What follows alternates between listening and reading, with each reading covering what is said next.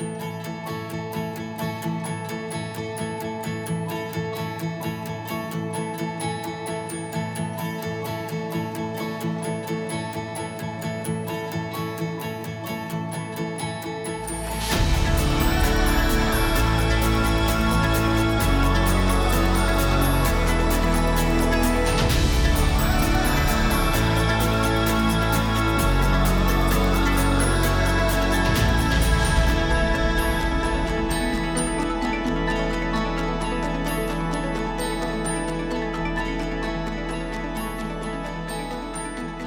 Amen. So, hey, I want us to look at, a, at the passage in, in Acts 8, but it's in your handout. But before we even get to that ninth verse, I want to scroll down uh, the first eight verses of the chapter, reading through them fairly rapidly. Now, they're connecting back to where we've been. In the seventh chapter of Acts, the focus is on a man named Stephen, and we've been sharing out of his life for the last three weeks. Stephen is killed, he becomes the first martyr and as he's, as he's in the process of dying, he starts, says two things happen that were utterly remarkable. One, that he, he has this, this, this vision of Jesus that overwhelms him as he's being pummeled with stones and, and rocks, murdered. And another thing that we're told is that as that is happening, he forgives those who murder him. There's a man that's standing there. He's a younger man. He has intense eyes that betray him because his name is Saul. And he is a man who is going to become the most, I guess, intense persecutor of the early church. He, he literally hates the way of Jesus. So when we read Acts 8, it's with that in mind, that picture in mind. I'm not going to spend a lot of time going into all the details of the passage, but I will pause every now and then. I want to get somewhere in the time that we have. Okay, so in verse 1, we'll just read it, read it through. Saul, there he is. Saul approved, you can put that up. Saul approved of his execution, and there arose on that day, that was the execution of Stephen in Acts 7. There arose on that day a great persecution against the church. You can see that it was intense, and, and it started in Jerusalem. At the time, the, the believers in Jesus were focused as a community in Jerusalem. The apostles were the leaders. It was a predominantly, almost exclusively Jewish church. You remember that. The first followers of Jesus were all Jewish. And even if they had been Gentile in their ethnic heritage, they had converted. So there was a complete sense of Jewish followers of Jesus' community in Jerusalem. And even though Jesus had told them to go into the uttermost parts of the world and to preach this message, they were still very contained. But what happened was something that they couldn't have anticipated because it says that this great persecution arose in Jerusalem. And as a result, they were scattered. The apostles stayed in Jerusalem, but they were scattered throughout the regions of Judea and Samaria, except the apostles who remained. Now, just to give everybody a geographic sense of what we're talking about, I just I want to do it very quickly, but we'll show you a quick little map there of what we're talking about. Obviously, Jerusalem is still where it is today. If you guys can put that map up there, it'd be great. Jerusalem is where it is today. It's, it's, that was the region in Jesus' day in the early church that was known as Judea. If you were to go to the north, see what it says, the Sea of Galilee? That was the region of the Galilee. That's where Nazareth was, where Jesus grew up. But in the middle was this, this region called Samaria. And it was occupied by Samaritans. There was tremendous ethnic tension between Samaritans, who were kind of a hybrid Jewish, Gentile mixed people. There was a long history to it. Suffice to say, there was, not, there, there was a lot of tension and division, as there still is in this region. still everywhere, really, because the heart of human beings hasn't changed that much we can I could go off on that for a long time. I, I, better not. Stick to the plan. Stick with the plan. All right, here we go. It says, it says, devout men buried Stephen. Let's go back to the passage. And made great lamentation, because I wanted you to see where Samaria was. So that's where you watch what happens. Eh, because Saul was, look at the word there. Saul was ravaging the church, and he was entering house to house. And he was dragging off men and women and putting them in prison. So, this man, Saul, who is noted for the first time witnessing, holding the, clo- the cloaks of those who were stoning Stephen to death, he's got, he's got a, like a, a spirit of violence on him. And he feels like they, this thing needs to be purified and eliminated. And so he's going after these followers of Jesus, this false way. And he's going into homes and he's tearing apart families. Later on, he's going to have to live with what he did, and he's going to talk about it. But Saul, we don't know it at the time, but Saul doesn't, and he doesn't even realize it. But he's eventually going to go from the, the number one persecutor of the church. He's going to end up getting uh, into a, uh, a confrontation with the living Jesus, as he calls it. And he's going to be transformed. And he's going to become Paul. This Saul is going to ultimately become probably the greatest representative of Jesus this world has ever seen, certainly the most impactful. But at the time, he hates Jesus and anybody who's connected to him. And so he's persecuting, he's imprisoning, he's dividing families. Try to imagine that. Verse 4 Now there were those who were scattered and went down, went about preaching the word. Philip, one of the seven deacons, went down to the city of Samaria. That was that, that area I told you about, in between Judea, where Jerusalem was, and the Galilee, there's Samaria. So in the scattering, they go to different places to share the message. They bring with them the message of Jesus. Philip goes down there and he starts talking about Jesus, saying he's the Savior, he's the Messiah, he's the promised one. He died, but he rose and he can change your life. And you know what? Shockingly, no one was expecting it, but it says the crowds with one accord paid attention to what was being said by Philip. And when they heard him and they saw signs that he did, there was some expression of power evangelism going on here. Because unclean spirits, as the message of Christ was being proclaimed, people were going through some types of, in some cases, convulsions. There was unclean spirits. Uh, they, they were crying out with a loud voice. It came out of many people who had them. Uh, this was a, a, culture entrenched in, in spiritual darkness and occultic worship, and highly, highly superstitious as well. And many, and then, but on top of that, the same things that Jesus had done, there were prayers going on, and people who were paralyzed and lame were actually healed. And we're told in a summary statement in verse 8 that there was a tremendous amount of joy in the city. Like it really affected this, the, the city itself had been turned upside down by the message of Christ and the display of power that was unique to this time, really, but not exclusively unique, but it was a unique characteristic of the early church that this was happening a lot. Now go to your handout and we'll follow along. Watch what happens because we're going to meet this amazing, watch this exchange that occurs because we're going to meet a man who sometimes is called in, in you know, throughout history, biblical history, he's been called Simon the sorcerer.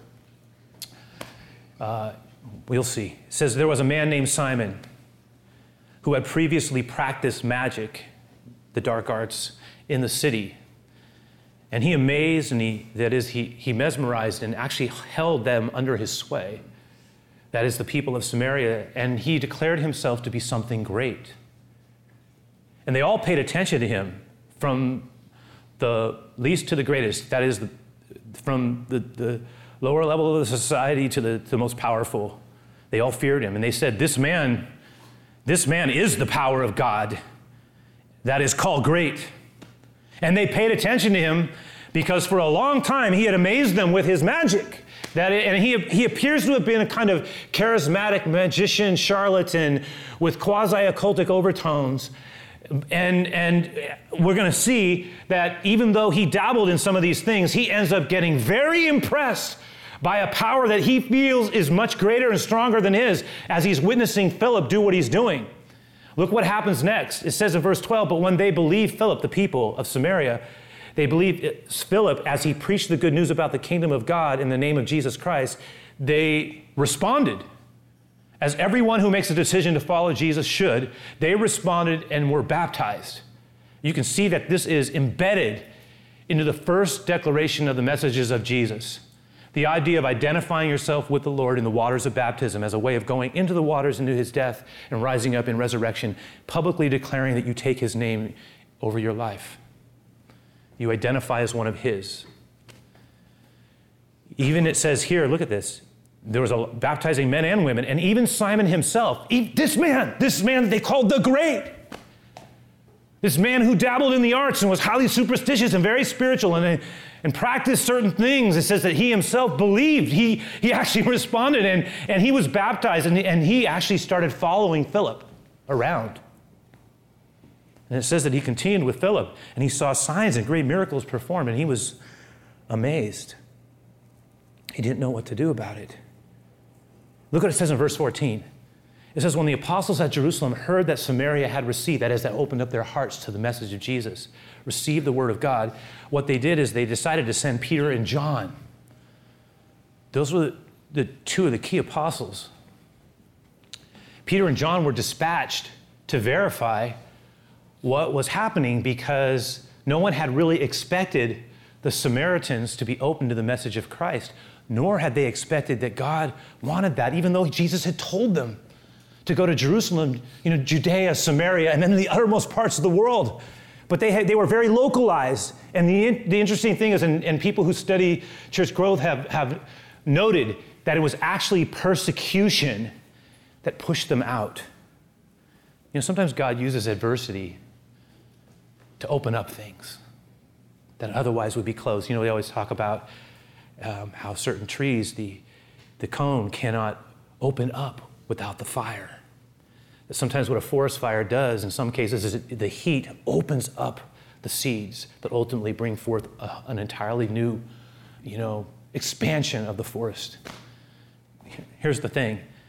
They didn't anticipate it, but Peter and John are sent. And by the way, Peter is going to play a decisive role. You'll note this.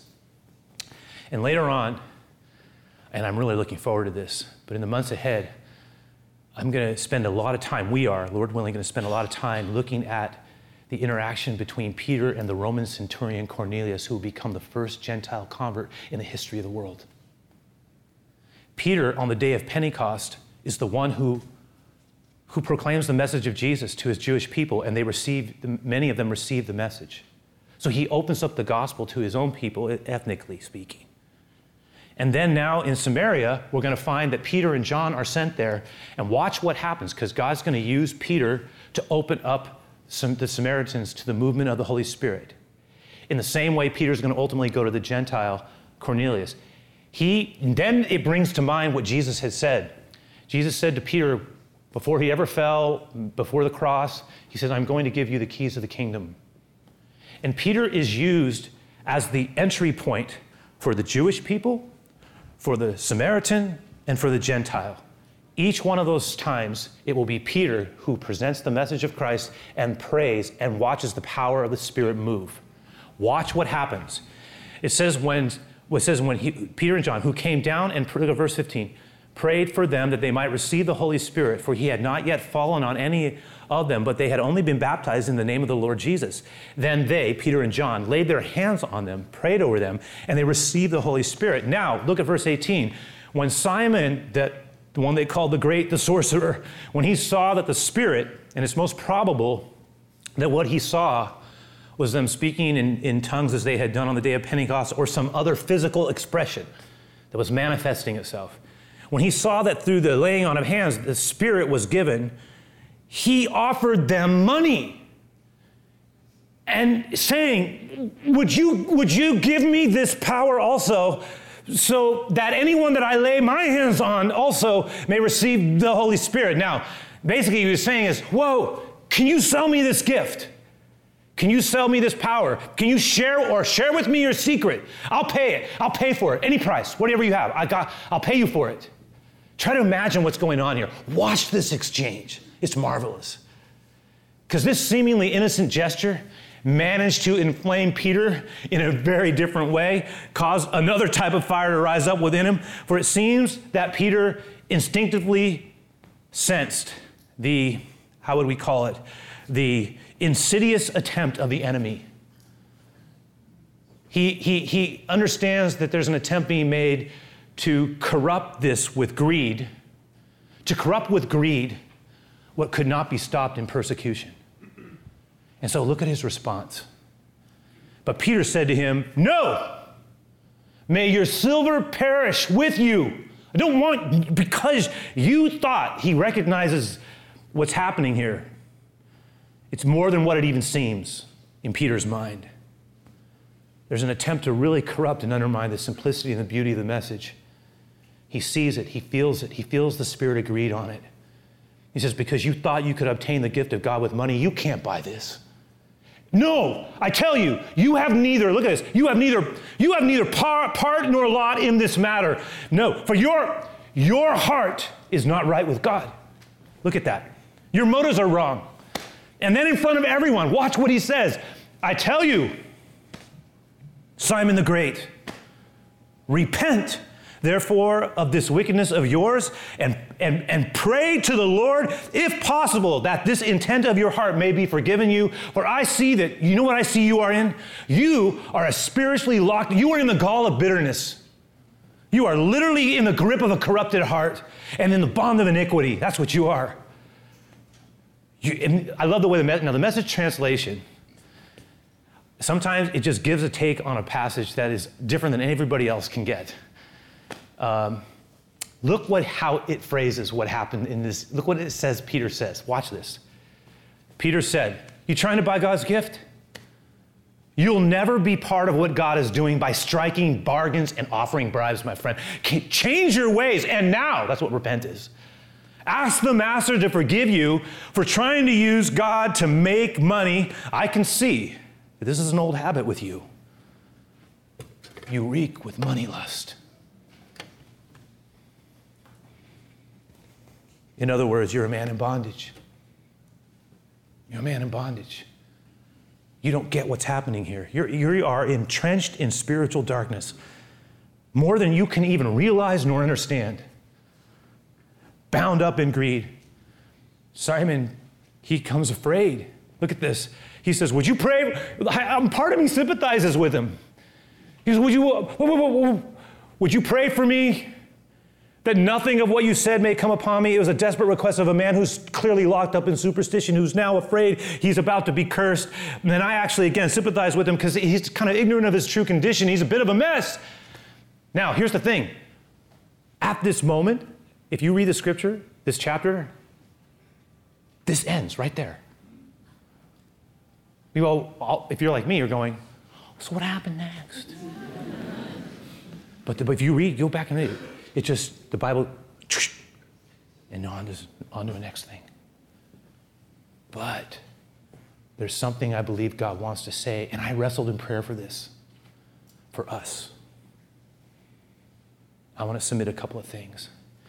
If you're note taking, if you're jotting something down or putting it away for the rest of the week to think about even later, be open. Listen for the Lord. Listen to your life and listen to the Lord with what we're about to talk about. Here's something to consider.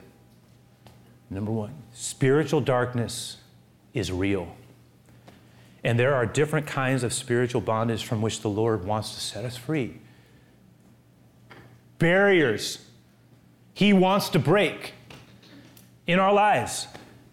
Now, in Simon's case, he was involved in some kind of superstition, we might call it light occult or whatever. He seemed unaware to a certain degree of the snare that he was in and how blinded he was by the evil one. Additionally, he was also bound up in the power of kind of greed and, and uh, you know, the pursuit of it, which ironically is what attracted him initially to the apostles was their power. But this is what I need to say. It is possible to be bound up to differing degrees in, to different types of bondage. And I, to, be, to follow the Lord and to be, and I'm, what I'm talking about is to be hindered and held back by things. Okay? So I'm, I, I know Simon is an extreme example, but it is possible for us even as followers of the Lord, or those who are very close to becoming that, to be entangled and hindered by things. Again, bound up does not mean in every way bound up, but to differing degrees, tangled or shackled. Uh, I'm talking about things that limit our freedom to move forward and become the, the man and the woman that God wants us to be, that He died for us to be, that He rose for us to be, that He's given His spirit for us to be. There are things that tangle us up. And what I'm going to do is I'm going to list a few things. See, I was just sitting, and I was going, Lord, what are the things that tangle us up, that can kind of bind us? When you've called us into freedom, we get bound. I'm going to put a list up. It's just some things that I was thinking about. If you feel something resonating like the Lord says, you need to hear that. I want to do this. That's an area to pay attention to. Mark it. This is not a comprehensive list, it's just something that I've been thinking about. I want to submit it to you. But it is possible to be bound up in things. The first thing I want to put up there, first couple of things, the first thing I thought about is possibly bound up in envy and jealousy. Tied up, hindered. We have a hard time blessing others because we ourselves feel unhappy with what we have. We might feel jealous of someone else's prosperity or their happiness. It might be just a couple of people, but we really struggle with it. we have a hard time, it grips us a little bit. We can be bound up in that. We have a hard time being content, not feeling the need to, to want what someone else may have. It's also possible to be bound up in the pain of our past. I see this a lot. Some of us carry real wounds. And those wounds can define us. They can start to haunt us. They can stick with us. They can, they can hold on to us. They're like glue. They can be like a tattoo on us. And that pain, that guilt, the shame, it gets tucked away. And, and it can start to, it can really bind us up. Christ wants to get at that. He has freed us from that called us to walk in newness of life. It doesn't mean that certain things aren't going to have a scar. You, got, you understand what I'm saying? I can tell you this absolutely the truth. There is no open wound that the Lord wants us to have. We may have scars, but we are healed by grace. He wants to heal every area of our past by His grace. I said that for someone. Don't carry it, give it to Him. We can be, it's possible to be bound up in sexual immorality and addiction.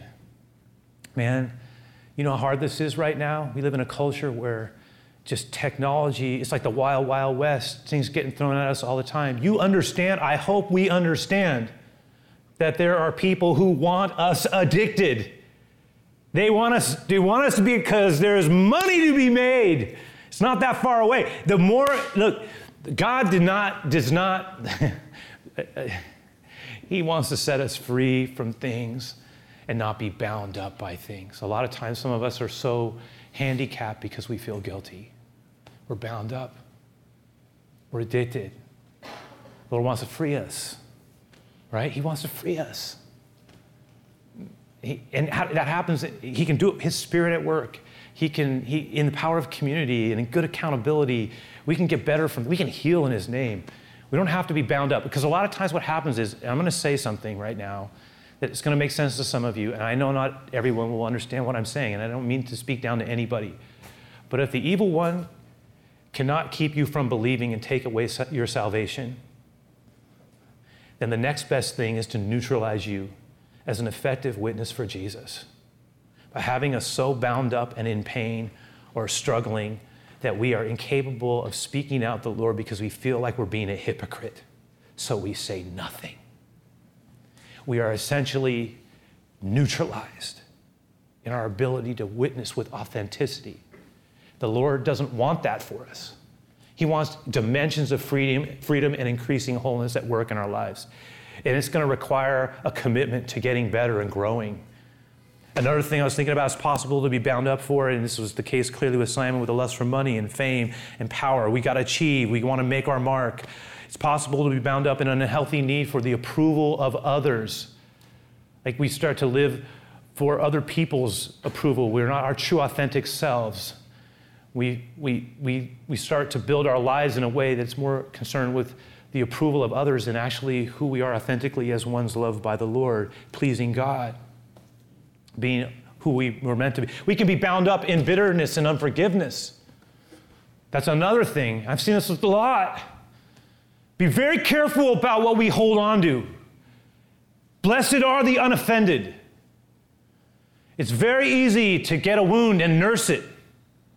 Someone does something to hurt us. Someone says a word, maybe a pattern of behavior. It hits us. We are angry. We are upset. We do not forgive. But here's the problem unforgiveness unaddressed can turn into something even more corrosive inside of us. It becomes bitterness. And the Bible says, be careful of the root of bitterness because by which many are defiled. It doesn't ever just stay inside of us. Bitter people, it spreads out everywhere. The tentacles of it, the corruptive element of it God wants our heart. He doesn't want us. That's what we we gotta be. We gotta. Jesus said this: if you if you want me to forgive you, you gotta be forgiving. And then Peter said, Well, how many times do we have to forgive? What do they keep doing it? Jesus said, Seven times 70, I tell you. Don't even count it. You can't forgive enough. What? Some of us nurture un- nurturing our wound. We're nurturing an offense. And the Lord is saying, Let it go. Let it go. But when I forgive, it comes back. Forgive again in the name of Jesus. We can be bound up. God doesn't want us bound up like that. No, I'm going to live light. I'm going to live in your love, Lord. I'm not going to be, I'm not, help me not to be angry. Help me not to be negative and cynical and, and just a corrupt, corrupted. No, you set me free. My mind is free. I'm free in you. Ah, God, keep me free. Keep me alive. No fighting myself inside like no, no. And here's another thing it's possible to be bound up in, you know it. Some of us, we struggle with this. It's possible to be bound up in fear. We're afraid. So I've seen some really tough people, but what, what's really going on inside is they're afraid.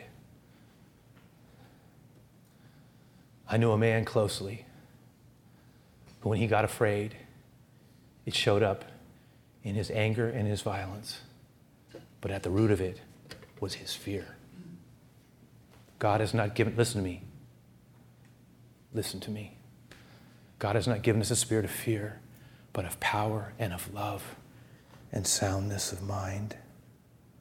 A couple more things. It's possible to be bound up in a spirit of poverty. What are you talking about? You know what the spirit of poverty is in the Bible? It's the fear of not having enough. People say, "Oh, that's the exclusive that's the exclusive domain of the poor." No. No. The spirit of poverty, that could be everywhere. Jesus says some of the people who have the most in life are the most bound up in the fear of not having enough. And it blocks their ability to be generous. It's the fear of not having enough. Some of us are bound up. Some of us, another thing we can be bound up is in a lack of self esteem. You know what that is? In my mind, it's the fear of not being enough. One is the fear of not having enough. The other is I, am not good enough. I'm not good enough. I'm, um, um, um, I don't look like this, or I, I don't, you know, what, I'm, no, I'm not the, look. Who are we? Where's our identity? You are a beloved son in Jesus. You are a beloved daughter in Jesus. We live in the era of, of just confused identity everywhere, everywhere. People are identifying with political parties and sexuality. Look, identify in Jesus the foundation. A beloved son, a beloved daughter. Start there. Out of it will flow life and health, blessing. It's possible to be bound up in spiritual pride. We'll leave that. Look, okay, and by the way, you see the contrast? the fear of not being enough. The Bible says, neither think more highly of yourself or too little of yourself. It's not about propping ourselves up, being greater than we are, but it's also not forgetting that we will always need Jesus in our lives. So neither think, I am to neither think more highly of, who, no, forget arrogance and pride, spirit, forget that stuff. I'm not going to judge. I'm no. I'm a, I'm, I'm a broken man. I'm a wounded. If I'm a healer in Jesus' name, which I believe we all are, then we are wounded healers at our best, in need of grace always ourselves. We walk with humility in the power of Christ no better than any man, no better than any woman, but someone who's found the touch of the living Jesus, and we want to share that. We want to keep letting that flow into our lives. And because of that, our identity is in Him that means I don't have to be bound up in being less than in my mind. It's neither being less than we are or more than we are. I don't walk around um, trying to compare myself or somehow be better or less than what I'm supposed I'm just who I am in Jesus, a growing version, becoming more and more authentic, who He made me to be, trying to walk like Him, live like Him, let His Spirit work in my life, show up in my life, grow my life, become more like I was meant to be in Christ. That's what we're talking about. Forget the the stuff that always is coming at us. I can say this without equivocation. And this is, this is what Jesus said in John 8. Therefore, if the Son makes you free, you shall be free indeed. We were born to live free, bound by nothing but the love of Christ. Romans 8 says this So now there is no condemnation to those who are in Christ Jesus, who belong to Christ Jesus, because you belong to Him. Look at that. Look at that. The power of the life giving Spirit. The power of the life giving Spirit has freed you from the power of sin and death. Nothing needs to bind us nor define us. There is no area, none of those things that was mentioned, that, can, that has to define our life. Every area can be conquered by the life giving power of the living Spirit of Jesus. If we want it, freedom is ours. It may, it may be up and down along the way. It's going to take vulnerability and humility, but it can happen. The power of the Lord at work in our lives can set us free. Things of the past set us free. Things of the present set us free. Things that would grip us and define us for where we're going in ways that we don't want set us free. And no area. Look, last thing, and I'll put it up here following Jesus will always be a, really a matter of the heart. Be, it's more important than religious formality. Remember what happened. Don't forget this. Simon got baptized, but he was a mess. You know what God wants? Okay, listen to me. Religious formality is not enough. And in fact, it can actually make it worse. You say, what are you talking about? Because it can inoculate us from the real thing. When, this is why it's so important to live as much as possible in alignment between what we say we believe and how we live. This is why it is so important when we do what we are doing right now, whether it's at Reardon Online or right here. When we come to the Lord's house, we are making a statement. But it is important that that shows up when we live the rest of our week. Like it can't be disconnected from it. it the more disconnected it is from it, the, the worse it is for us. It's like we be like I'm I'm I'm I'm a disconnect. My heart is disconnected. I say this, I sing this, I do the religious thing, but then I go out and I live. I don't talk about them. Uh, I might even start talking like everybody else talks. I don't I don't I don't. It doesn't show up. No one would even know. At that point, you got to ask yourself, okay, who am I? At that point, who am I? This man or the other? This woman or the other? Who are we? An alignment of our heart that shows up outside honestly, authentically, with humility, but it's showing up. That's what I'm talking about. God, may the Lord break any barrier in our life of our past, of our present, and in our future. Now, practically speaking, how do we respond to this? One, when we finish the, the service out, we're going to have our time to honor the Lord in our giving, yes, but I'm not diminishing that.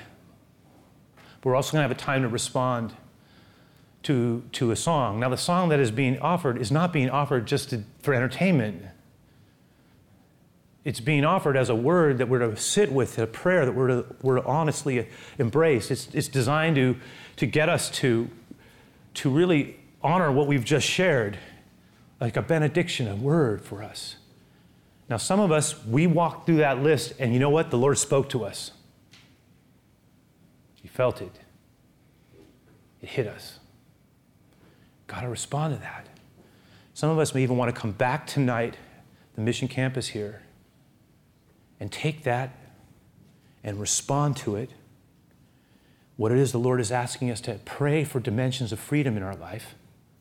We may, we may, this may be what we're supposed to do tonight to come back and to engage Him in worship and share in the communion, the power of the life, the broken flesh and blood of Christ, the power of His victory, and begin to claim it in worship into our own lives. Welcoming the Holy Spirit's power at a particular area where we have felt devastated or bound up in. For others, again, just, you know, we have these things that we call, our small groups are called shape groups. This Saturday night, we have a shape, a shape group event where everyone can come together and you can connect into a group. You can get a chance to check out the different group op- options and opportunities. It's a way to engage community because in community is how we gain strength. We're able to pray for one another that we may be healed. We begin to train better. You know what? We, gave, we talked about it. In the shape groups, we can get in shape spiritually. And then for some of us, take advantage of the rise and shine. The video, the vlog, we send it to you at 6 a.m. If you, if, you, if you let us apply for the notification, you'll get it. It's 90 seconds plus. I'm going to build directly off of this message for the entire week with just a couple of little power thoughts for us to keep the momentum going. In other words, I didn't want to just share a message with you and, and not say, here's how you can respond to that. In the moment we're about to share, this evening, in small group community life, gain, train with others, and then the dailiness of just connecting with our daily devotional. You know what I'm saying? I, I, my heart is for all of us to grow in the Lord. We live in a very, very difficult time where so much foolishness is being said about Jesus, and so many people are like Simon, utterly confused. I mean, confused, and there's tons of anger out there and a lot of fear. The answer is moving towards Jesus, getting our heart right, taking it seriously. This is what we're about. This is the barrier we want to break. Let's pray together, okay? So, Lord, I just I pray for your grace and I pray for the power of your spirit to be at work in our lives, living Jesus. Come among us, Lord, and speak to us. Don't let us walk away and, and forget what it is you're trying to do. It, whatever season of our life we're in, I know you have something you want to grow in us. And some root you want to pull out of there that you didn't want us to carry that burden. That's not your assignment for us. And in fact, we know in our heart that it's not even your will for us, but we want to get better. It's just we don't have the power. We ask for the power of the living Jesus. We ask for you, Holy Spirit, to convict and then to give us a way out by the power of Jesus. He whom the Son sets free is free indeed. In Jesus' name we pray it. Amen and amen.